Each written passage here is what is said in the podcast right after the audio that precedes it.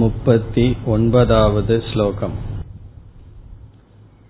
श्रद्धावान् लभते ज्ञानम्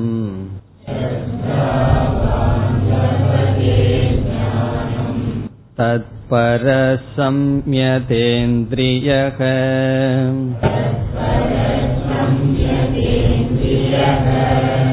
ज्ञानं लब्ध्वा परां शान्तिम्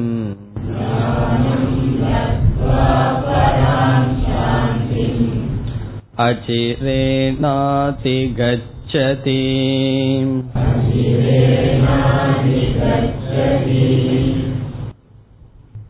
ஞானத்தினுடைய பலனை பகவான் கூறினார்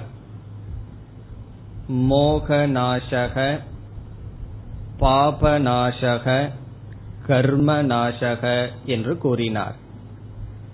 அதைத் தொடர்ந்து ஞானத்தை விட உத்தமமான பவித்ரம் தூய்மைப்படுத்தும் சாதனை இல்லை என்று ஞானத்தின் மகிமையை கூறினார். முப்பத்தி ஒன்பதாவது ஸ்லோகத்தில் இப்படிப்பட்ட ஞானத்தை அடைய அந்தரங்க சாதனை கூறப்படுகின்றது. சென்ற வகுப்பில் பார்த்தோம் எது பகிரங்க சாதனை எது அந்தரங்க சாதனை என்று பார்த்தோம்.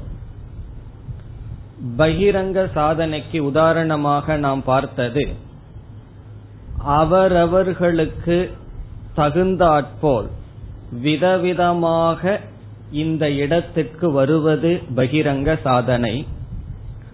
இந்த இடத்துக்கு வந்தவுடன் படியில் ஏறி இந்த ஹால் இந்த இடத்திற்கு வருவது இந்த இடம் என்றால் வகுப்பு எடுக்கின்ற அறைக்குள் வருவது அந்தரங்க சாதனை. இதனுடைய தாற்பயம் என்னவென்றால் பகிரங்க சாதனை மனிதருக்கு மனிதர் வேறுபடும் அந்தரங்க சாதனை என்பது வேறுபடாதது எல்லோரிடமும் அவசியமாக இருக்க வேண்டியது. நம்மை தூய்மைப்படுத்த விதவிதமான சாதனைகள் செய்யலாம். தூய்மைப்படுத்தியதற்கு பிறகு மோக்ஷத்திற்கு இந்த மார்க்கத்தில் தான் செல்ல முடியும் என்பது கருத்து. இங்கு பகவான் அந்தரங்க சாதனையாக மூன்று சாதனையை கூறுகின்றார் என்று பார்த்தோம். அந்த மூன்றும் என்னென்ன என்பது இப்பொழுது பார்க்க வேண்டும். இந்த மூன்று சாதனையுடன் இருந்தால் ஒருவன் ஞானத்தை அடைவான் என்பது கருத்து. அந்த மூன்று சாதனை என்ன? முதல் சாதனை ஸ்ரத்தா. ஸ்ரத்தை என்பது முதல் சாதனை. இரண்டாவது சாதனை தத்பரதா. தத்பரதா என்பது இரண்டாவது சாதனை. தத்பரதா அதற்கெல்லாம் பொருள் பிறகு பார்க்கலாம். மூன்றாவது சாதனை இந்திரிய நியமக. இந்திரிய நியமம் இந்திரிய கட்டுப்பாடு. இந்த மூன்றை அந்தரங்க சாதனையாக பகவான் கூறுகிறார். இதனுடைய அர்த்தம் என்னவென்றால் மோக்ஷம் என்பது ஞானத்தால் அடையப்படுவது. அஜானத்தினால் ஈஸ்வரனை இழந்திருக்கின்றோம். ஞானத்தினால் ஈஸ்வரனை அடைகின்றோம். அந்த ஞானத்தை கொடுப்பது பிரமாணம் சாஸ்திரம் அல்லது குருவினுடைய வாக்கியம். குருவினுடைய உபதேசமானது சப்த ரூபமான பிரமாணமானது ஞானத்தை கொடுக்கின்றது. அப்படி குருவிடமிருந்து வேதாந்தத்தை கேட்டலை ஸ்ரவணம் என்றும் கேட்டதில் சந்தேகத்தை நீக்குதலை மனநம் என்றும் அந்த அறிவில் நிலை பெறுவதை நிதித்தியாசனம் என்றும் சொல்கின்றோம். இந்த மூன்று சாதனைகளை நாம் ஞான யோகம் என்று அழைக்கின்றோம். சிரவணம் மனநம் நிதித்தியாசனம் மூன்றும் ஞான யோகம். இங்கு அந்தரங்க சாதனை என்றால் இந்த ஞான யோகத்துடன் எது சேர்ந்து கட்டாயமாக செல்ல வேண்டுமோ அது அந்தரங்க சாதனை.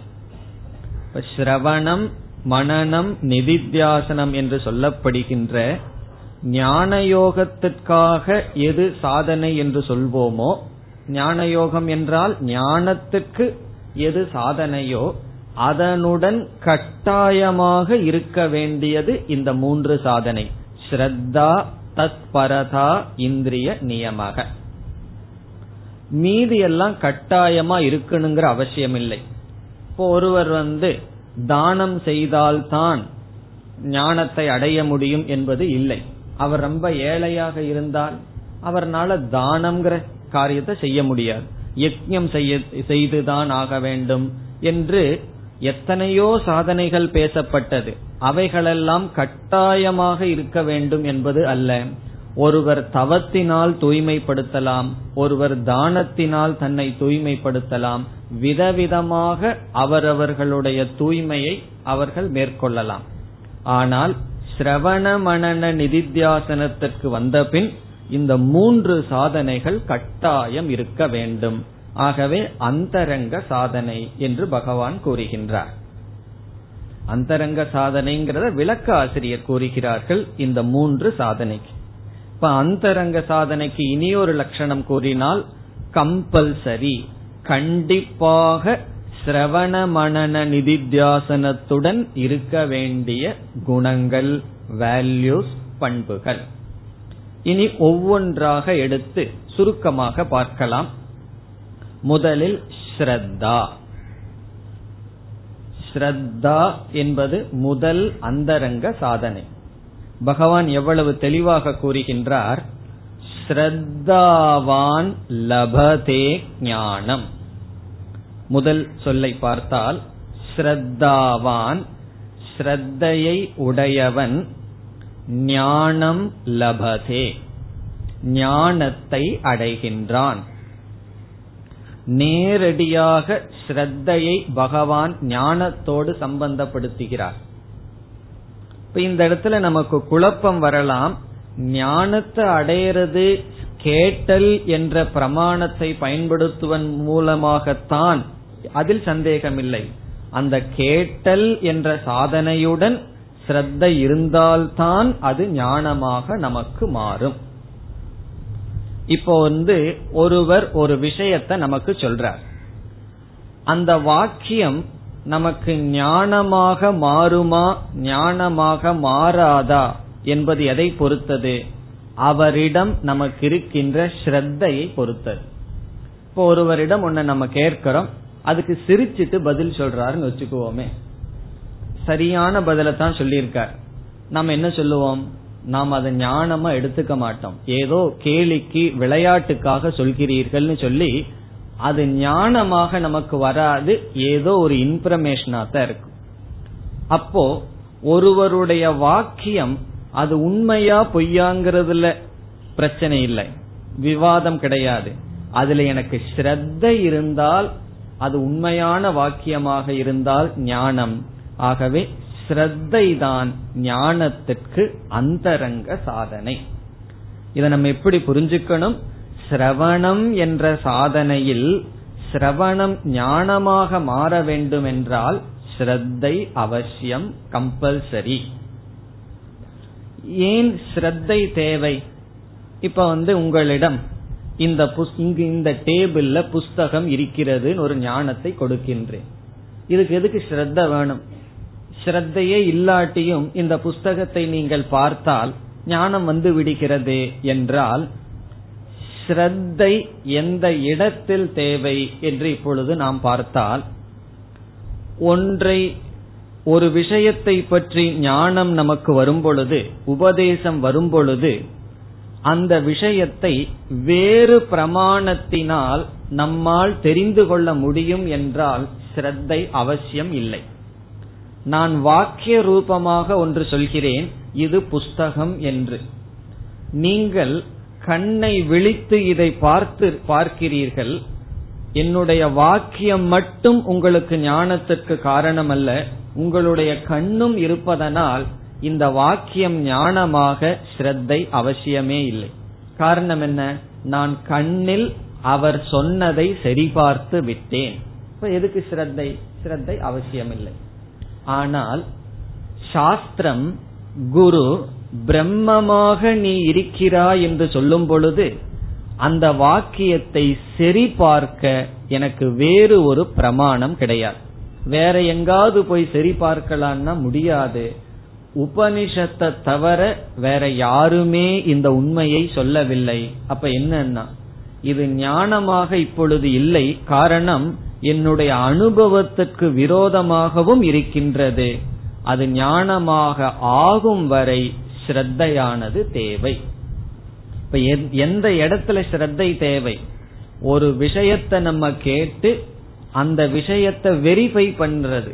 சரி பார்ப்பதற்கு வேற வழியே இல்லைன்னு சொன்னா அந்த வாக்கியத்தை நாம் நம்பித்தான் ஆக வேண்டும். எதுவரைனா அது நமக்கு ஞானமாக ஆகும் வரை. இப்போ நாம் நேரடியாக வேதாந்தத்திற்குள் வந்தால் ஆசிரியர் நீ பூர்ணஸ்வரூபமானவன் நீ பிரம்மஸ்வரூபம் என்று வேதாந்தத்தை உபதேசம் செய்கின்றார். இந்த வாக்கியமானது நம்முடைய அனுபவத்துக்கு விரோதமாக இருக்கின்றது. நம்முடைய அனுபவம் அப்படி இல்லையே.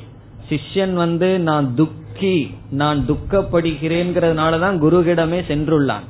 அவனிடம் போய் நீ பூர்ணமானவன் சொன்னா அது ஞானமாக இல்லை. வெறும் ஒரு இன்ஃபர்மேஷனாக இருக்கின்றது. ஒரு செய்தியாக இருக்கிறது அறிவாக இல்லை. அப்ப என்ன செய்யணும்?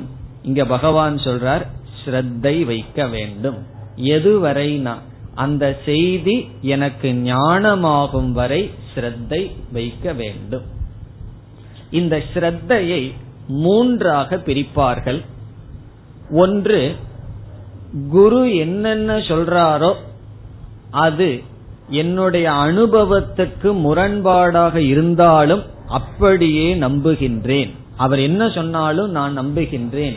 சாஸ்திரம் என்ன சொன்னாலும் அப்படியே நம்புகின்றேன். என்னுடைய அறிவுக்கு வேலையே இல்லை என்றால் அது குஸ்ரத்தா என்று சொல்வது. குஸ்ரத்தா என்றால் மூட நம்பிக்கை. கண்ணை மூடிட்டு அப்படியே நம்புவது. சாஸ்திரம் அவ்விதம் நம்ப சொல்லவில்லை. இப்ப குரு ஒரு வாக்கியத்தை சொல்ற அந்த வாக்கியம் என்னுடைய அனுபவத்துக்கு முரண்பாடாக இருக்கிறது. நான் அதெல்லாம் சிந்திக்க மாட்டேன். அவர் சொல்றார் நான் அப்படியே ஏற்றுக்கொள்கிறேன். அது சரியான ஸ்ரத்தை அல்ல. கு ஸ்ரத்தா. அந்த கு அப்படின்னா குத்சிதம் குருட்டுத்தனமான நம்பிக்கை என்று பொருள். அதுவும் சரியான ஸ்ரத்தை அல்ல. சரி குரு சொல்றார் அது என்னுடைய அனுபவத்துக்கு முரண்பாடாக இருக்கிறது. அதனால நான் நம்ப மாட்டேன். அவர் சொல்றத நான் நம்ப மாட்டேன். காரணம் என்ன? என்னுடைய அனுபவத்திற்கு தவறாக வல்ல பேசுகிறார். நானோ சம்சாரியா இருக்கேன். என்ன பார்த்து பிரம்மன்னு சொல்றாரே. அது நான் ஆகவே அவர் சொல்லும் வார்த்தை தவறு என்றால் இது இரண்டாவது விதமானது. அஸ்ரத்தா. அஸ்ரத்தா என்றால் நம்பிக்கை இல்லாத நிலை. முதல்ல குஸ்ரத்தா. இரண்டாவது அஸ்ரத்தா. இப்ப குஸ்ரத்தான்னு சொன்னா மூட நம்பிக்கை முழுமையா நம்புறது. அஸ்ரத்தான்னா நம்பாமையே இருக்கிறது. ரெண்டு எக்ஸ்ட்ரீம் அவர் என்ன சொன்னாலும் என்னுடைய அறிவுக்கு முரண்பாடா இருந்தாலும் நான் நம்பிக்கிறேன். அது ஒன்று. இப்படிப்பட்டவனுக்கு அறிவே வளராது. காரணம் என்ன? சொல்றத நான் கேட்பேன். இந்த ஆடு போல. ஆடு வந்து முன்னாடி இருக்கிறது எப்படி போகுதோ அது அப்படியே போகும். சுயமா சிந்திக்கிறதே கிடையாது. அல்லது முழுமையா நான் நம்ப மாட்டேன். இது ரெண்டு எக்ஸ்ட்ரீம் குஸ்ரத்தையும் இருக்கக்கூடாது அஸ்ரத்தையும் இருக்கக்கூடாது. பிறகு என்ன இருக்கணும்னா ஸ்ரத்த இருக்க வேண்டும். என்ன ஸ்ரத்தை என்றால் இப்ப குரு ஒரு வாக்கியத்தை சொல்றார். மூன்றாவது ஸ்ரத்தை வெறும் ஸ்ரத்த தான். அதுக்கு எந்த அஜெக்டிவும் வேண்டாம். குஸ்ரத்தை ஒன்று அஸ்ரத்தை ஒன்று ஸ்ரத்தை.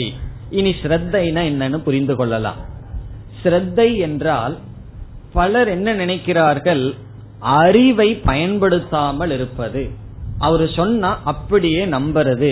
அறிவுக்கு வேலை கொடுக்காமல் இருப்பது சிரத்தை என்றெல்லாம் நினைக்கிறார்கள். அது தவறு. அறிவுக்கு வேலை கொடுக்காம நம்பினால் அது குஸ்ரத்தா குருட்டு நம்பிக்கை. அறிவுக்கு ரொம்ப வேலை கொடுக்கற மாதிரி அறிவு இருக்கிற மாதிரி நினைச்சிட்டு குரு சொல்றது தவறு சாஸ்திரம் சொல்றது தவறுனா அஸ்ரத்தா. பிறகு ஸ்ரத்தைனா என்ன? என்றால் குருவிடமிருந்து ஒரு வாக்கியத்தை காதில் கேட்டு என்னுடைய அனுபவத்துக்கு முரண்பாடாக இருந்தால் நான் குருவினுடைய வாக்கியத்தை சந்தேகப்படாமல் நான் புரிந்து கொண்ட அறிவை சந்தேகப்படுதல் ஸ்ரத்தா குருவினுடைய வாக்கியத்துல தவறு கிடையாது. அது எனக்கு முரண்பாடாக தெரிகின்றது. ஆகவே இந்த வாக்கியம் சரி நான் சரியாக புரிந்து கொள்ளவில்லை. ஆகவே இந்த வாக்கியத்தை என்னுடைய மனதில் வருகின்ற முரண்பாடுக்கு முரண்பாடு இல்லாமல் நான் எப்படி புரிந்து கொள்வது புரிந்து கொள்ள வேண்டும் என்ற நம்பிக்கைக்கு பெயர் ஸ்ரத்தை. புரிகின்றதோ? குரு வந்து ஒரு வாக்கியத்தை சொல்ற அந்த வாக்கியத்தை சொன்னோன்னா எனக்கு முரண்பாடா தெரியுது. முரண்பாடா தெரிஞ்சவுடன் குரு சொல்றது அப்படியே சரின்னு நான் ஏற்றுக்கொள்ளவில்லை. குரு சொல்றத தப்புன்னு நான் சொல்லல.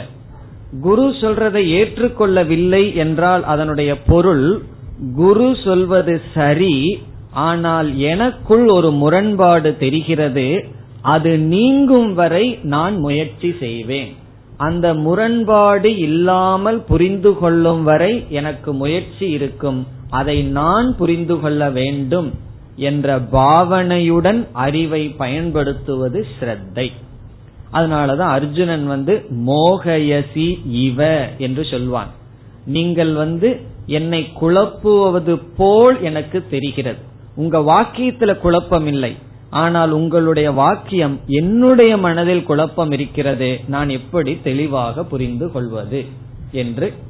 ஸ்ரத்தை என்றால் நம்முடைய அறிவை செயல்படுத்தாமல் சொன்னதை அப்படியே நம்புவது அல்ல அல்லது அவர் சொன்னதை முழுமையாக நீக்குவதும் அல்ல அவர் சொன்னதை அறிவாக புரிந்து கொள்ளும் வரை அவர் சொன்ன வாக்கியத்தில் சந்தேகப்படாமல் இருத்தல்.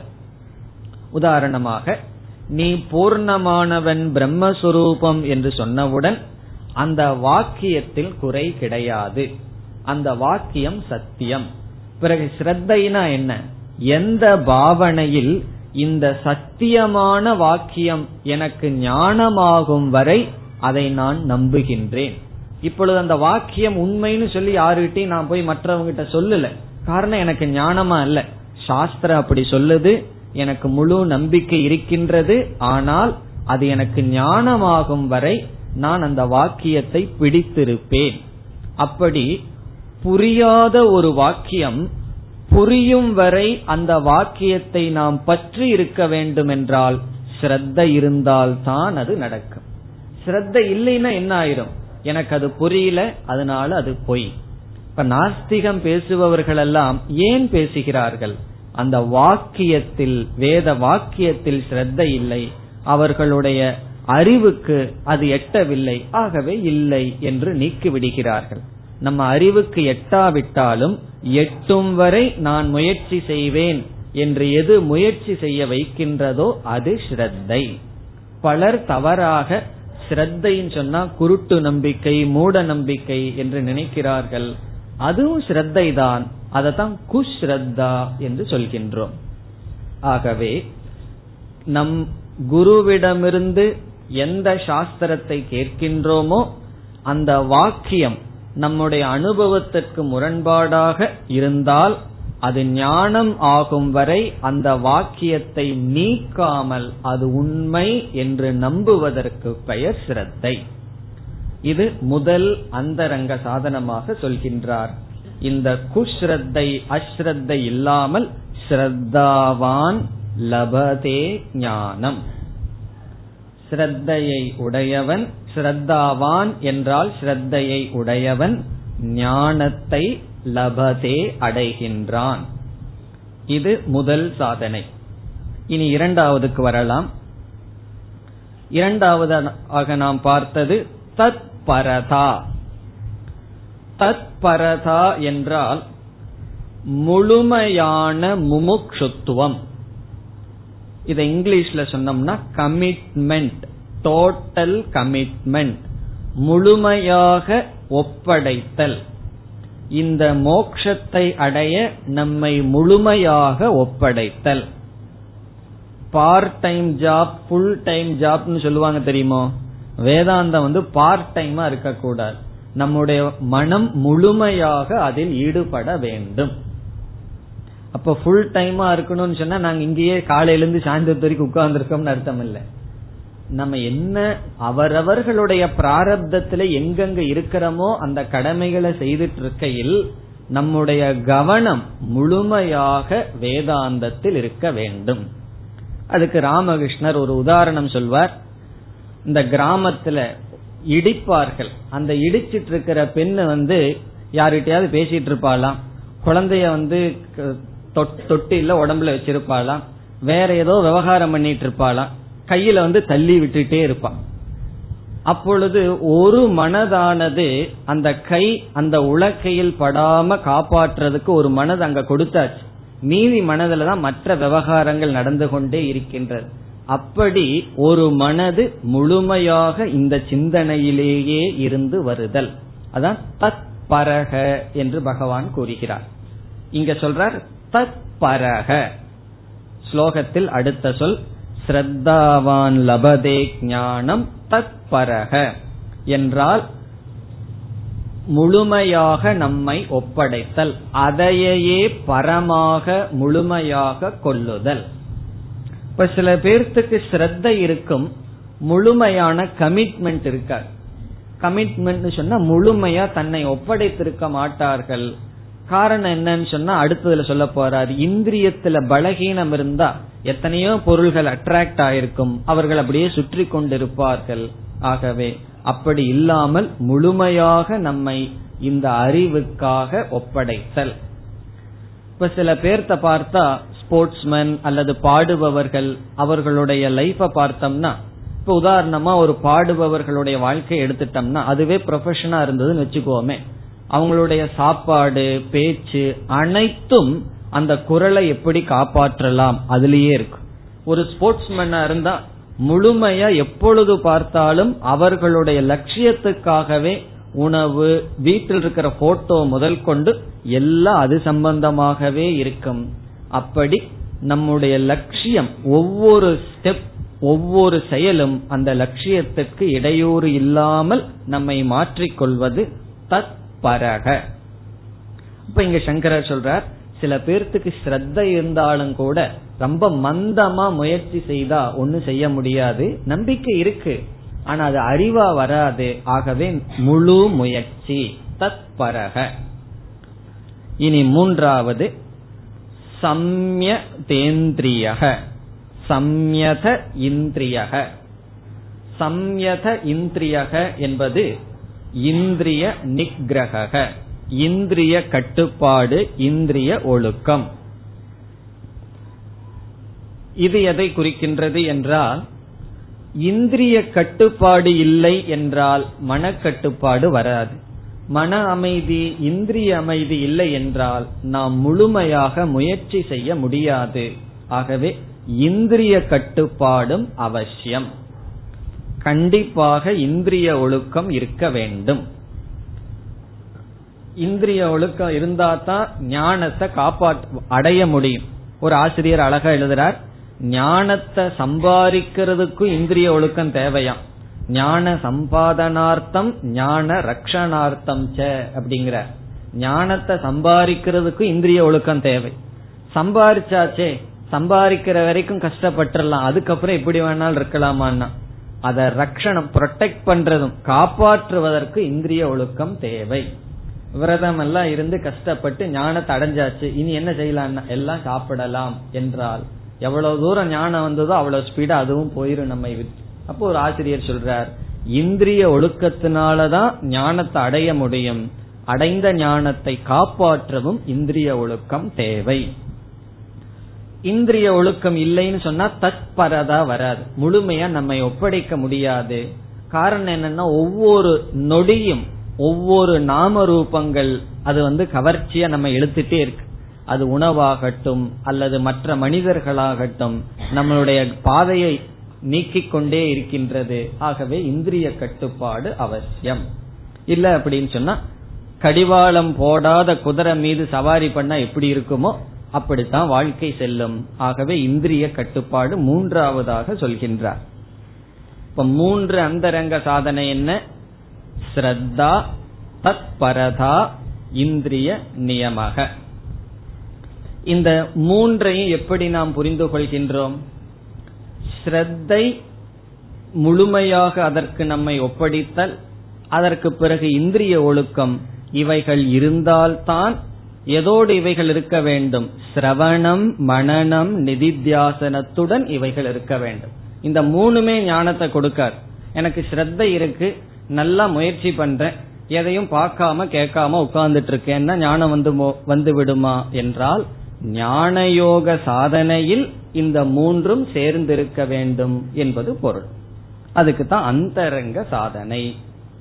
இனி இரண்டாவது வரியில் பிரயோஜனத்தை பகவான் பேசுகிறார். ஞானம் லப்துவா பராம் சாந்திம் அச்சிரேன அதிகச்சதி. முதல் வரியில் என்ன சொன்னார்? இந்த மூன்று சாதனைகள் இருந்தால் ஞானம் அடையப்படும் சொன்னார். சரி இந்த ஞானத்தை வச்சுட்டு தான் என்ன பலன்? ஞானம் என்ன நமக்கு கொடுக்கும்? ஞானம் லப்துவா. ஞானத்தை அடைந்து. லப்துவா என்றால் அடைந்தால் என்ன அடைவோம்? பராம் சாந்தி. மேலான அமைதியை பராம் என்றால் அதிசயமான முழுமையான மேலான சாந்தி என்றால் அமைதியை அதிகச்சதி அடைகின்றான். அதிகச்சதினா ஒருவன் அடைகின்றான். எப்பொழுதுனா அச்சிரேன என்றால் உடனடியாக. உடனடியாக அடைகின்றான். இன்ஸ்டன்ட் சொல்லுவோமே இப்ப எல்லாத்துலயும் அதான் வந்திருக்கு. உடனடியா வேணும். திடீர் இடியாப்பம் முதல் கொண்டு எல்லாம் உடனடியா வந்ததுன்னா செய்வதற்கு சுலபமா இருக்கும். அப்படி அச்சிரேனா அட் ஒன்ஸ் உடனடியாக அடைகின்றான். அதனுடைய அர்த்தம் என்னன்னா ஞானத்தை அடையறதும் சாந்தியை அடைவதும் ஒன்றுதான். சட்டி சுட்டதடா கை விட்டதடா ஞானம் வந்துடுதுன்னு சொன்னா அந்த கை விடுது. அதுதான் இங்க பகவான் பராம் சாந்தின்னு சொல்றார். அதுக்கு சங்கரர் கொடுக்கிற விளக்கம் உபரதிகி என்றால் விட்டு விடுதல். நாம் சம்சாரத்தை விட்டு விடுவோம். பொதுவா என்ன சொல்லுவோம்? சம்சாரம் நம்மைய விட்டுருன்னு சொல்லுவோம். ஆனா இந்த இடத்துல என்ன சொல்கிறார்கள்? உண்மையிலேயே சம்சாரம் நம்மைய வந்து பற்றி இல்லை. நம்ம தான் அதை பற்றி இருக்கோம். இப்ப வீடு காரு எல்லாம் நம்ம நம்மையா வந்து பிடிச்சிட்டு இருக்கு நம்ம தான் அதை பிடிச்சிட்டு இருக்கோம் ஆகவே சம்சாரத்தை நாம் விட்டு விடுவோம். உபரதி என்றால் விட்டு விடுதல் விலகி கொள்ளுதல். பந்தத்திலிருந்து நாம் விலகி விடுவோம். அத அது வந்து நம்மை பிடிச்சிருக்குன்னு சொல்றோம். உண்மையிலேயே நம்ம தான் போய் எல்லாத்தையும் பிடிச்சிட்டு இருக்கோம் அதை நாம் விட்டு விடுவோம். அதுதான் பராம் சாந்தி கை விட்டதடான்னு சொன்ன என்ன அர்த்தம்? நாம் சம்சாரத்தை விட்டு விடுகின்றோம். ஞானம் லப்துவா. ஞானத்தை அடைந்தவுடன். எப்பொழுதுனா அச்சிரேன உடனுக்குடன். சிறிது கூட கால இடைவெளி இல்லாமல் ஒருவன் மோக்ஷத்தை அடைகின்றான் மன நிறைவை அடைகின்றான். இப்ப ஞானம்னா என்ன? என்றெல்லாம் பகவான் கூறி இந்த ஞானத்திற்கு பல சாதனைகளை எல்லாம் சொன்னார். தெய்வமேவா அபரே யஜ்யம் பிராணாயாமம் எத்தனையோ யாகங்கள் சொன்னாரே. அத்தனையும் பகிரங்க சாதனையா புரிந்து கொண்டு நேரடியாக மோட்சத்துக்கு கொடுப்பது சாஸ்திரம் என்ற பிரமாணம் கேட்டல் சிந்தித்தல் தியானித்தல். அந்த மூன்று சாதனையுடன் இருக்க வேண்டியது ஸ்ரத்தை முழுமையான முயற்சி பிறகு இந்திரிய ஒழுக்கம் சொல்லி இந்த ஞானத்தினால் அவன் அமைதியை அடைகின்றான் என்று சொல்லி முடித்தார். இனி அடுத்த ஸ்லோகங்களில் சில தோஷங்கள் நமக்கு இருக்கக்கூடாது. என்னென்ன தோஷங்களிலிருந்து நாம் விடுதலை அடைய வேண்டும் என்று சொல்ல இருக்கின்றார். நாற்பதாவது ஸ்லோகம். अयज्ञश्चाश्रद्ददानश्च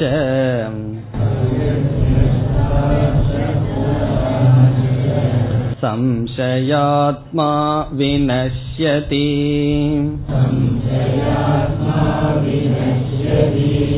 नायं लोकोऽस्ति न परः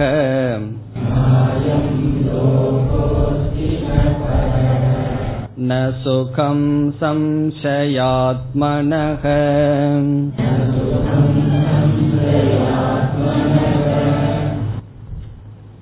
ஸ்ரத்தை தத்பரதா சம்ய தேந்திரியக என்றெல்லாம் பகவான் கூறினார் எவைகளெல்லாம் நற்குணங்கள் இருக்க வேண்டும் என்று சொன்னார் இந்த ஸ்லோகத்தில் மூன்று விதமான தோஷங்களை பகவான் கூறுகின்றார். இவைகள் இருக்கக்கூடாது. சென்ற ஸ்லோகத்தில் மூன்று இருக்க வேண்டிய சாதனை இந்த ஸ்லோகத்தில் மூன்று இருக்கக்கூடாத சாதனை. அவைகள் என்ன? முதல் வரியில் பார்த்தால் ஸ்லோகத்தில் அயக்ஞக அஸ்ரத்ததானக சம்சயாத்மா அயக்ஞக என்ற சொல்லில் அறியாமையை பகவான் குறிப்பிடுகிறார். இக்னோரன்ஸ் அறியாமை இருக்கக்கூடாது. அறியாமை என்பது ஒரு தோஷம். அஸ்ரத்தை இரண்டாவது சாதனை. மூன்றாவது சம்சயாத்மா என்ற சொல்லில் சந்தேகம். சந்தேகப்படுகின்ற புத்தி இருக்கக்கூடாது. இப்ப மூன்று தோஷத்தை சொல்ற அறியாமை ஸ்ரத்த அஸ்ரத்தா ஸ்ரத்த இல்லாமல் இருத்தல் சந்தேகப்படுதல். இந்த மூன்று சாதனையுடன் கூடிய மனிதனை பற்றி இங்கு பகவான் பேசுறார். இப்ப முதல் சொல் ஸ்லோகத்தில் பார்த்தால் அக்ஞக என்றால் அறியாமையுடன் இருப்பவன். அஸ்ரத்ததானக என்றால் ஸ்ரத்தையுடன் இல்லாமல் இருப்பவன் ஸ்ரத்ததானக என்றால் ஸ்ரத்தை இல்லாத மனிதன். அஸ்ரத்தாவான் என்று பொருள். ஸ்ரத்தை இல்லாதவன். சம்சயாத்மா என்றால் எப்பொழுதும் சந்தேக புத்தியுடன் இருப்பவன் சந்தேகப்படுபவன். இவங்கெல்லாம் என்ன ஆவாங்களா? வினஷ்யதி. இவர்கள் நாசத்தை அடைவார்கள். இந்த மூன்று மனிதர்களும் வினஷ்யதி என்றால் புருஷார்த்தத்திலிருந்து நாசத்தை அடைவார்கள். புருஷார்த்தத்திலிருந்து நாசத்தை அடைவார்கள் என்றால் என்ன? அவர்கள் மோட்சத்தை அடைய மாட்டார்கள். ஞான பலத்திலிருந்து விழுந்து விடுவார்கள். யார்? அறியாமையில் இருப்பவன் ஸ்ரத்த இல்லாதவன் சந்தேகப்படுபவன் என்று இங்கு அறியாமையை தோஷமாக ஸ்ரத்த இல்லாமல் இருப்பதை தோஷமாக சந்தேகப்படுதலை தோஷமாக பேசுகிறார். நம்முடைய பயணமே இந்த விதத்துல. முதல்ல அறியாமையில இருப்போம். அதற்கப்புறம் சந்தேகப்படுவோம். அதற்கு பிறகு சம்பாவனா என்று சொல்வார்கள். இப்ப உதாரணமாக ஆத்மாவை பற்றி அறியாமை. அதற்கப்புறம் சாஸ்திரம் சொன்ன உடனே ஓ ஆத்மா நித்தியமாகவும் இருக்கலாமா அப்படிங்கிற சந்தேகம். பிறகு நித்தியமா இருக்க வேண்டும் என்பது சம்பாவனை. பிறகு நித்தியம் என்பது ஞானம். நித்தியம்தான் என்பது ஞான நிஷ்டை. அப்படி வேறொரு கோணத்தில் ஐந்து படியாக சொல்லுவார்கள். அஜானம் முதலில் அறியாமை. இரண்டு சம்சயக. அஜானத்திலிருந்து உடனே ஞான நிஷ்ட வராதான் முதல்ல சந்தேகம் வரும். ஆத்மா அழிவதுன்னு நினைச்சிட்டு இருப்போம். சாஸ்திரம் சொன்னோடனே சந்தேகம் வரும். ஒரு சமயம் அழியாம இருக்கலாமா? சாஸ்திரம் வந்து நித்தியம்னு சொல்கின்றதே. அப்போ அஜானத்திலிருந்து சம்சயக. சம்சயத்திலிருந்தும் கூட ஞானம் வராது. சம்பாவனா என்று சொல்வார்கள். சம்பாவனான்னா நித்தியமாகத்தான் இருக்கும் போல சொல்லி அங்க சந்தேகம் குறைவு. பத்து பர்சன்ட் சந்தேகம் தொண்ணூறு பர்சன்ட் நம்பிக்கை. அத சம்பாவனா. மேபி முதல்ல இஸ் தேர் ஆர் நாட் இருக்கா இல்லையா? முதல்ல இல்லை. பிறகு இருக்கா இல்லையா? அல்லது இருக்கலாம். அது நித்தியமாக இருக்கலாம். அப்ப சந்தேகத்திலிருந்து சம்பாவனை ஆக்குவது ஸ்ரத்தை. பிறகு நித்தியம்தான் ஞானம். நித்தியம் அதுல சந்தேகம் இல்லைங்கிற ஞானம். பிறகு நித்தியம்தான் என்பது ஞான நிஷ்டை. இப்ப சந்தேகம் முதல்ல அறியாமை சந்தேகம் சம்பாவனா ஞானம் ஞான நிஷ்டை. இப்படித்தான் எல்லா ஞானமும் நமக்கு வந்துட்டு இருக்கு இங்க பகவான் வந்து முதல்ல அஜானத்தை சொல்றார். அஜானத்துடன் இருக்க கூடாது அஜானத்தோடு பிறந்திருக்கலாம். என்ன எல்லாருமே அஜானத்தோடு தான் பிறந்திருக்கோம்.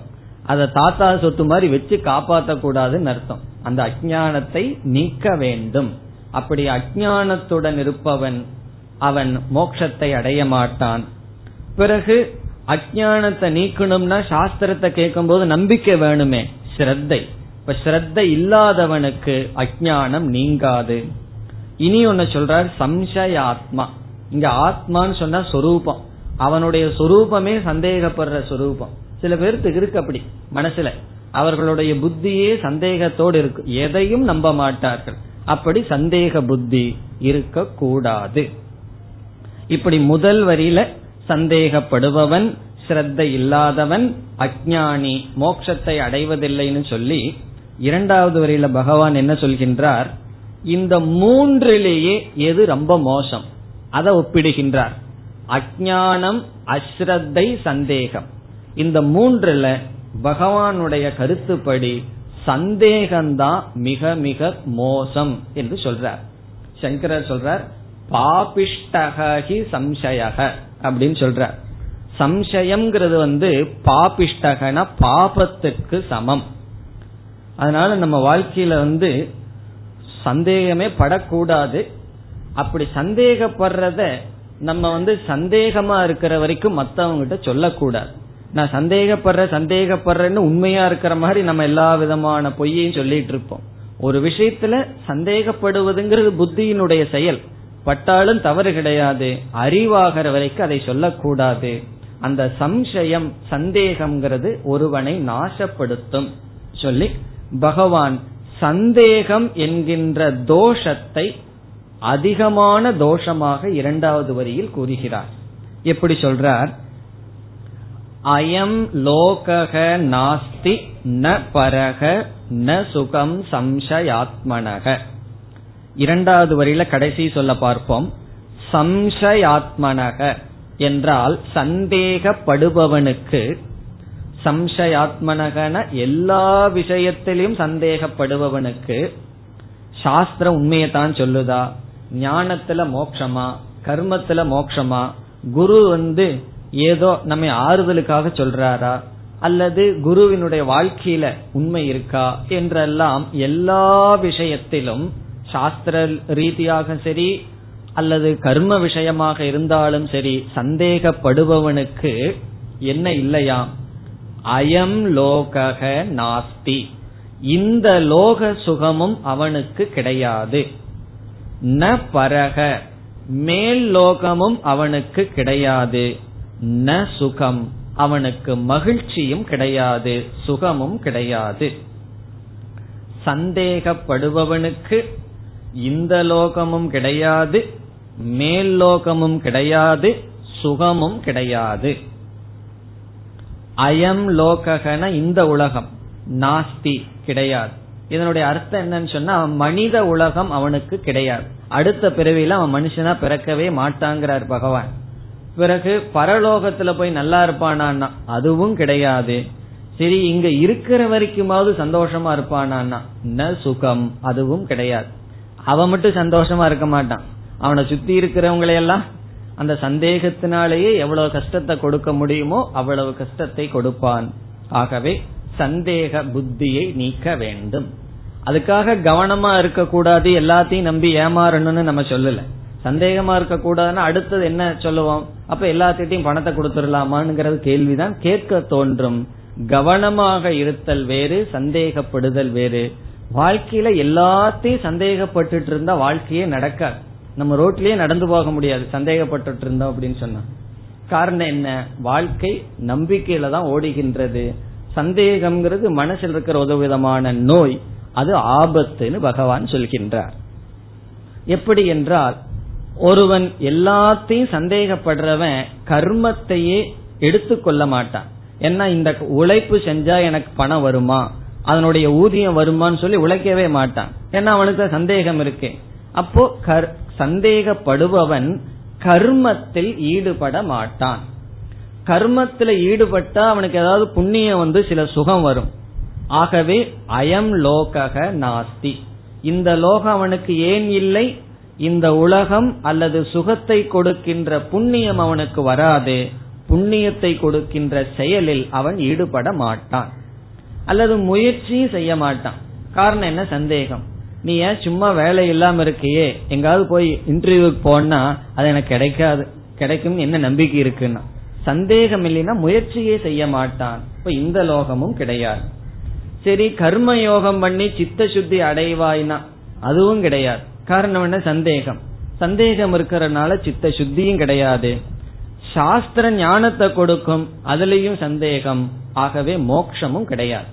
இப்ப கர்ம யோகமும் செய்ய மாட்டான் சித்த சுத்தி இல்லை.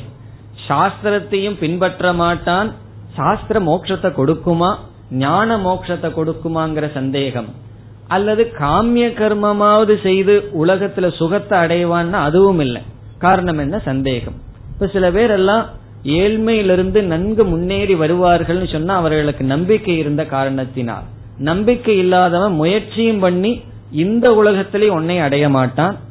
சித்த சுத்தியையும் அடைய மாட்டான். மேல் லோகத்தையும் அடைய மாட்டான். மோக்ஷத்தையும் அடைய மாட்டான். அதத்தான் இரண்டாவது வரையில சொல்றார். இந்த லோகமும் இல்லை பரலோகமும் இல்லை எதுவும் இல்லை சந்தேகப்படுபவனுக்கு. இப்ப இந்த ஸ்லோகத்துல பகவான் என்ன சொல்லியிருக்கார்? அறியாமையில் இருப்பவன் ஸ்ரத்த இல்லாதவன் சந்தேகப்படுபவனுக்கு மோட்சம் இல்லை. அறியாமையில் இருப்பவன் சந்தர்ப்பம் கிடைச்சா ஞானம் வந்துடும் ஸ்ரத்த இல்லாதவனுக்கு சில சந்தர்ப்பம் கிடைச்சா ஸ்ரத்தை அவனுக்குள்ள உற்பத்தி ஆகலாம். இந்த சந்தேகப்படுறவனுக்கு வேற வழியே இல்லை என்று சொல்லி சந்தேகம் என்கின்ற பாவனையை பகவான் மிக மோசமானதாக கூறுகின்றார். கேன்சர் போல மற்ற நோயினா நமக்கு அது காட்டி கொடுத்துரும். நான் உனக்கு இருக்கேன். தலைவலினா உடனே காட்டி கொடுத்துரும். உடனே போய் மருந்து சாப்பிட்டு நீக்கிக்கலாம்.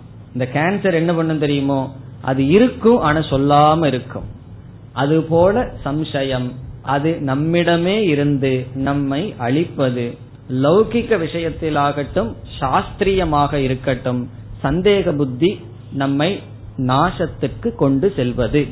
பலருடைய குடும்பத்துல பிரிவு துக்கம் இதுக்கெல்லாம் காரணம் என்னன்னா மேலோட்டமா தெரியாது. கடைசியா ட்ரேஸ் பண்ணி போனா யாரோ ஒருத்தர் சந்தேகப்பட்டிருப்பார்கள்.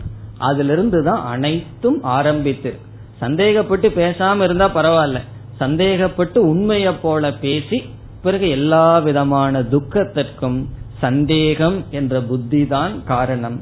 ஆகவே பகவான் சந்தேகப்படக்கூடாது என்று கூறுகிறார். இனி அடுத்த ஸ்லோகம் நாற்பத்தி ஒன்று. योगसन्न्यस्तकर्माणम्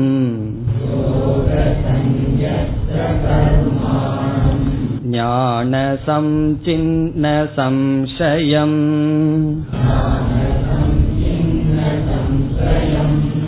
आत्मवन्तं न कर्माणि निबध्नन्ति धनञ्जय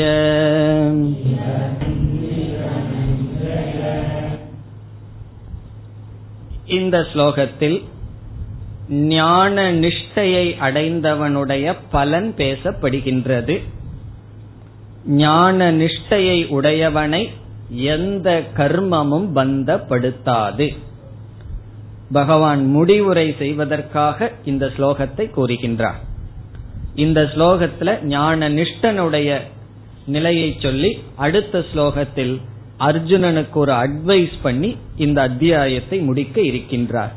ஆகவே இது உபசம்ஹாரம் முடிவுரை ஸ்லோகங்கள் இந்த இரண்டும்.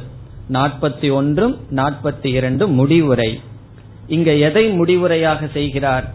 இந்த அத்தியாயத்தினுடைய முக்கிய தலைப்பு என்ன? ஞான கர்ம சந்நியாசம். அந்த ஞானத்தினால் கர்ம சந்நியாசம் செய்தவனுடைய நிலையை பகவான் கூறுகின்றார். மூன்று அழகான அடைமொழி கொடுக்கின்றார் ஞான நிஷ்டனுக்கு. ஞான நிஷ்டனுக்கு மூன்று அடைமொழி. இப்படிப்பட்ட ஞான நிஷ்டனை எந்த கர்மங்களும் பந்தப்படுத்தாது. எப்படிப்பட்ட ஞான நிஷ்டன். இனி மூன்று சொற்கள். இது ஞானியை குறிக்கின்ற சொல் முதல் சொல். யோக சந்நியஸ்த கர்மானம் இதுவும் அடுத்த சொல்லும் ஞானியை குறிப்பதுதான். இது ஞானிக்கு பெயர். அவன் யாருன்னா? யோக சந்நியஸ்த கர்ம கர்மா. இங்க யோகம் என்ற சொல்லுக்கு பொருள் ஆத்ம தர்ஷனம் பரமார்த்த தர்ஷனம். ஆத்மாவை அறிதல் என்ற ஞானத்திற்கு பகவான் இங்கு யோகம்னு சொல்றார். ஆத்மாவை பார்த்தல் பிரம்மத்தை அறிதல் என்ற அல்ல பிரம்ம ஞானத்தினால் யோகேன பரமார்த்த தர்ஷனேன.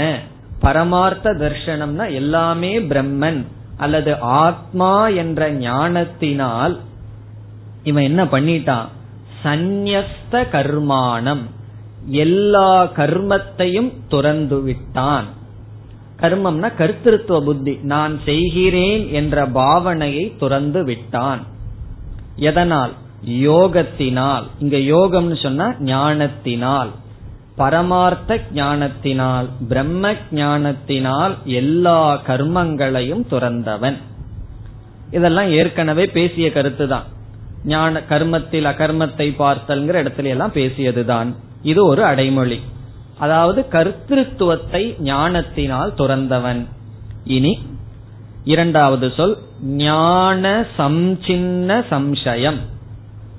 இங்க ஞானம் என்றால் ஆத்ம ஞானம் ஜீவ ஈஸ்வர ஞானம் ஞானத்தினால் சம்சின்னம் என்றால் வெட்டப்பட்டது நீக்கப்பட்டது. எது? சம்சயம் சந்தேகத்தை. எல்லா சந்தேகங்களையும் ஞானத்தினால் வீழ்த்தியவன் நீக்கியவன். நம்ம வந்து வேதாந்தத்துக்குள்ள வரும்போது எவ்வளவு சந்தேகத்தோட வருவோம்? அத்தனை சந்தேகத்தையும் ஞானத்தினால் நீக்கியவன். அல்லது நம்ம மனசுல எல்லா விஷயத்திலும் சந்தே சந்தேகங்கள் இருக்கின்றன அனைத்து சந்தேகங்களும் ஞானத்தினால் நீக்கியவன். ஞானத்தினால் சம்சயத்தை வீழ்த்தியவன். பிறகு இனி ஒரு சொல் மூன்றாவது சொல் இரண்டாவது வரையில் ஆத்மவந்தம். ஆத்மவந்தம் என்றால் தன்னிடத்திலேயே இருப்பவன். ஆத்மவந்தம். தன்னிடத்தில் இருப்பவன். பிறகு மற்றவர்களெல்லாம் வேற யாருகிட்டயாவது இருக்காங்களான்னா உண்மைதான். அவரவர்களுடைய புத்தி எங்க இருக்கோ அவரவர்கள் அங்கு இருக்கிறார்கள். இவன் இந்த ஞானத்திலேயே இருப்பவன். அனாத்மாவில் இல்லாதவன் நாம ரூபத்திலிருந்து விடுதலை அடைந்தவன் என்று பொருள். நாம ரூபாத் விமுக்தக சொரூபத்தில் இருப்பவன் அதிஷ்டானத்தில் இருப்பவன் ஆத்மவந்தம். இந்த மூன்று சொற்கள். ஞானத்தினால் கர்மத்தை விட்டவன் ஞானத்தினால் சந்தேகத்தை அளித்தவன் எப்பொழுதும் சொரூப ஞானத்தில் சொரூபத்தில் இருப்பவனை கர்மாணி ந நிபத்னந்தி செயல்கள் கர்மங்கள் பந்தப்படுத்துவது இல்லை. கர்மாணினா புண்ணிய பாபங்கள் ந நிபத்னந்தி பந்தப்படுத்துவது இல்லை. ஹே தனஞ்சய ஹே அர்ஜுன. இங்கு உபதேசிக்கப்பட்ட ஞானத்தில் இருப்பவனை அந்த ஞானியை கர்ம பந்தங்கள் தொடுவதில்லை. தர்மா தர்மங்கள் புண்ணிய பாபங்கள் சுக துக்கங்கள் அவனை பாதிப்பது இல்லை. இதனுடைய சாரம் என்ன? அவன் மோக்ஷத்தை அடைந்துள்ளான் என்பது சாரம். இப்ப இந்த ஸ்லோகத்துல பகவான் என்ன செய்துள்ளார்? ஞானியினுடைய பலனை கூறி இனி அர்ஜுனன் என்ன செய்ய வேண்டும்? என்று அர்ஜுனனுக்கு இறுதியாக ஒரு அறிவுரை அட்வைஸ் செய்து இந்த அத்தியாயத்தை முடிக்கின்றார் கடைசி ஸ்லோகம்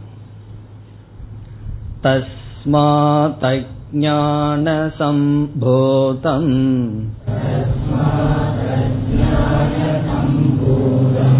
हृत्स्थानमवगम्यते तं ज्ञानासिनात्मनः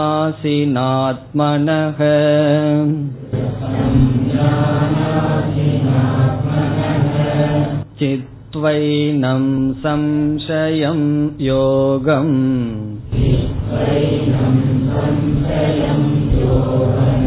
आतिष्ठोतिष्ठ भारत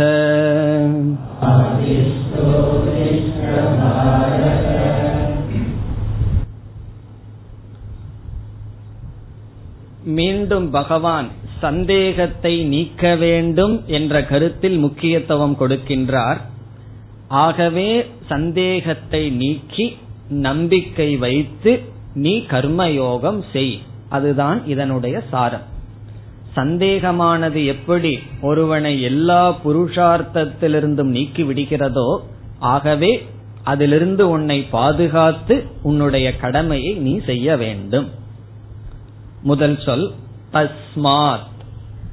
தஸ்மாத் என்றால் ஆகவே. ஆகவேன்னு சொன்ன எது எதனால்? அதனால் அர்த்தம் எதனால் என்றால் சந்தேகத்தை மனசுல வச்சுட்டு பகவான் பேசுகின்றார்.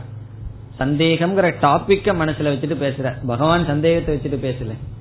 சந்தேகம்ங்கிற உபதேசம் பண்ணியிருக்கார் அதை வச்சுட்டு சொல்றார் சந்தேகப்படுவதனால் இந்த லோகமும் பரலோகமும் மோக்ஷமும் இல்லை ஆகவே என்று பொருள். இப்ப எதனால் யாது காரணத்தினால் சந்தேகம் இருந்தால் மோக்ஷமோ சுகமோ ஒன்றும் இல்லையோ தஸ்மாத் ஆகவே என்ன செய்யணுமா? சந்தேகத்தை நீக்கணும்னு சொல்றார். அந்த சந்தேகம் எங்க இருக்கு? அதனுடைய உபாதான காரணம் என்ன? எதிலிருந்து சந்தேகம் வருது? அதெல்லாம் சொல்றார். அஜான சம்பூதம். இதெல்லாம் சந்தேகத்திற்கு விளக்கங்கள் அடைமொழிகள். அஜானத்திலிருந்து தோன்றியது. சம்பூதம்னா தோன்றியது. அஜான சம்பூதம்னா அஜானத்திலிருந்து தோன்றியது. எது? சந்தேகம். எல்லாம் சம்சயத்துக்கு அடைமொழி. அஜானத்திலிருந்து தோன்றிய பிறகு இந்த சந்தேகம் எங்க இருக்கா? ஹிருத்ஸ்தம் என்றால் புத்தியில் இருப்பது. நம்முடைய மனதில் இருப்பது. சந்தேகம் வெளியே கிடையாது. சந்தேகம் வர்ற மாதிரி நீ பேசுகிறாய் நல்லா சொல்லுவார்கள். அவன் பேசுறதுல அவன் அவனுடைய பேச்சுல சந்தேகம் இல்லை. அதை புரிஞ்சுக்கிற புத்தியில தான் சந்தேகம் இருக்கின்றது. அதனால சந்தேகம் வந்து ஆத்மாவிடமோ வெளியேயோ இல்லைங்கிறார் பகவான். அவரவர்களுடைய புத்தியில் இருப்பது சந்தேகம். இப்ப ஹிருத்தம் என்றால் புத்தியில் இருப்பது. இனி இரண்டாவது வரைக்கும் வரணும் சம்சயம். ஒரு வார்த்தை இருக்கு. இந்த ரெண்டையும் சம்சயத்தோட சேர்த்திக்கணும். அஜான சம்பூதம் அஜானத்திலிருந்து தோன்றிய நம்முடைய புத்தியில் இருக்கின்ற சந்தேகத்தை அதுவும் இந்த சந்தேகம் யாருடையது எதை பற்றியது? ஆத்மனக. முதல் வரியில கடைசியில் இருக்கு. ஞானாசினா ஆத்மனக. ஆத்மனகன தன்னை தன்னுடைய தன்னை பற்றிய சந்தேகத்தை என்ன செய்யணுமா? முதல் வரியில் ஞானாசினா ஞானம் என்கின்ற வாளால் கத்தியால். அசின்னு சொன்ன பெரிய கத்தி. ஞானம் என்ற வாளால் சித்துவா நீக்கி நீக்க வேண்டும். ஏனம் இந்த சம்சயத்தை. இப்ப ஏனம் சம்சயம் சித்வா சித்வாங்கிறது இரண்டாவது வரியில் இருக்கு. நீக்க வேண்டும். எதனால்? ஞானத்தினால் தான் நீக்க முடியும். இப்ப ஞானத்தை அடைந்து சந்தேகத்தை நீக்க வேண்டும். இப்படிப்பட்ட சந்தேகம் நம்முடைய புத்தியில் இருக்கின்ற அறியாமையிலிருந்து தோன்றிய நம்மை பற்றிய சந்தேகத்தை நாம் நீக்க வேண்டும். நீக்கி என்ன செய்ய வேண்டும் அர்ஜுனா? யோகம் ஆதிஷ்ட. இங்க யோகம்னு சொன்னா கர்ம யோகம் ஆதிஷ்ட என்றால் செய் குரு. கர்மயோகம் குரு. ஆதிஷ்ட என்றால் செய்ய கடவாய். சந்தேகத்தை நீக்கி நீ கர்மயோகம் செய். இந்த கர்மயோகம்னா எனக்கு சித்த சுத்தி வருமா? சித்த சுத்தினால ஞானம் வருமா? ஞான மோட்சத்தை கொடுக்குமா? இந்த சந்தேகம் எல்லாம் வேண்டாம். சித்த சுத்தியை அடைந்து ஞானத்தை அடைந்து மோட்சத்தை செல்வது இது அனாதிகாலமாக இருந்து வருகின்ற உண்மை. அதனால இதுல சந்தேகப்படாமல் யோகம் ஆதிஷ்ட. யோகத்தை நீ செய். கர்ம யோகத்தை செய். கடைசியில் ஒரு வார்த்தை சொல்றார். அவனை உற்சாகப்படுத்துவதற்காக உத்திஷ்ட என்றால் எழுந்திரு. உத்திஷ்ட என்றால் நீ எழுந்திரு. பாரத ஹே அர்ஜுன. என்ன இப்ப அர்ஜுன எப்படி இருக்கான்? அமர்ந்து கொண்டிருக்கின்றான். அதனால எழுந்திருன்னு சொல்றார். எதற்குனா? யுத்தத்திலிருந்து ஓடுவதற்கல்ல. யுத்தம் செய்வதற்காக. ரெண்டுக்கு எழுந்திருக்கணும். இங்கு யுத்தம் செய்வதற்காக எழுந்திரு. ஆதிஷ்ட யோகம் ஆதிஷ்ட உத்திஷ்ட. நீ எழுந்திரு என்று சொல்லி அர்ஜுனனுக்கு உபதேசம் செய்து கர்மயோகம் நீ செய் என்று சொல்லி முடிக்கின்றார். ஞான யோகத்தினால மோக்ஷம்னு சென்ற ஸ்லோகத்துல சொன்னார். இப்படிப்பட்ட ஞானிக்கு மோக்ஷம்னு சொல்லிட்டு ஆகவே நீ ஞானம் ஞானத்துக்கு போன்னு சொல்லல. நீ எழுந்திரு கர்மயோகம் செய்யு சொல்றார். உடனே அர்ஜுனனுக்கு சந்தேகம் வரணும் அல்லவா? ஞானிக்கு எல்லாத்தையும் சந்நியாசம் பண்ணா மோக்ஷம்னு சொல்லிட்டு நீ எழுந்து செயல்படுன்னு சொன்னா சந்தேகம் வருகிறது. ஆகவே சந்நியாசம் என்ற சொல்லில் சந்தேகம் வர அடுத்த அத்தியாயத்தில் சந்நியாசத்தை பற்றி கேள்வி கேட்க முழு அத்தியாயமே சந்நியாசத்தை பற்றி பகவான் பேச இருக்கின்றார். ॐ तत्सते इति श्रीमद्भगवद्गीतासु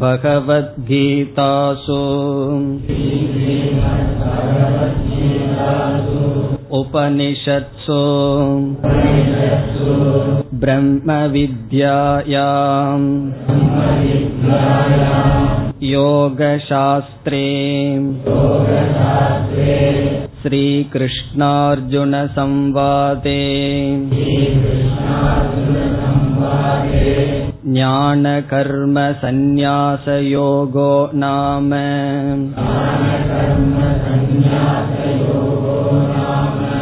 चतुर्थोऽध्यायः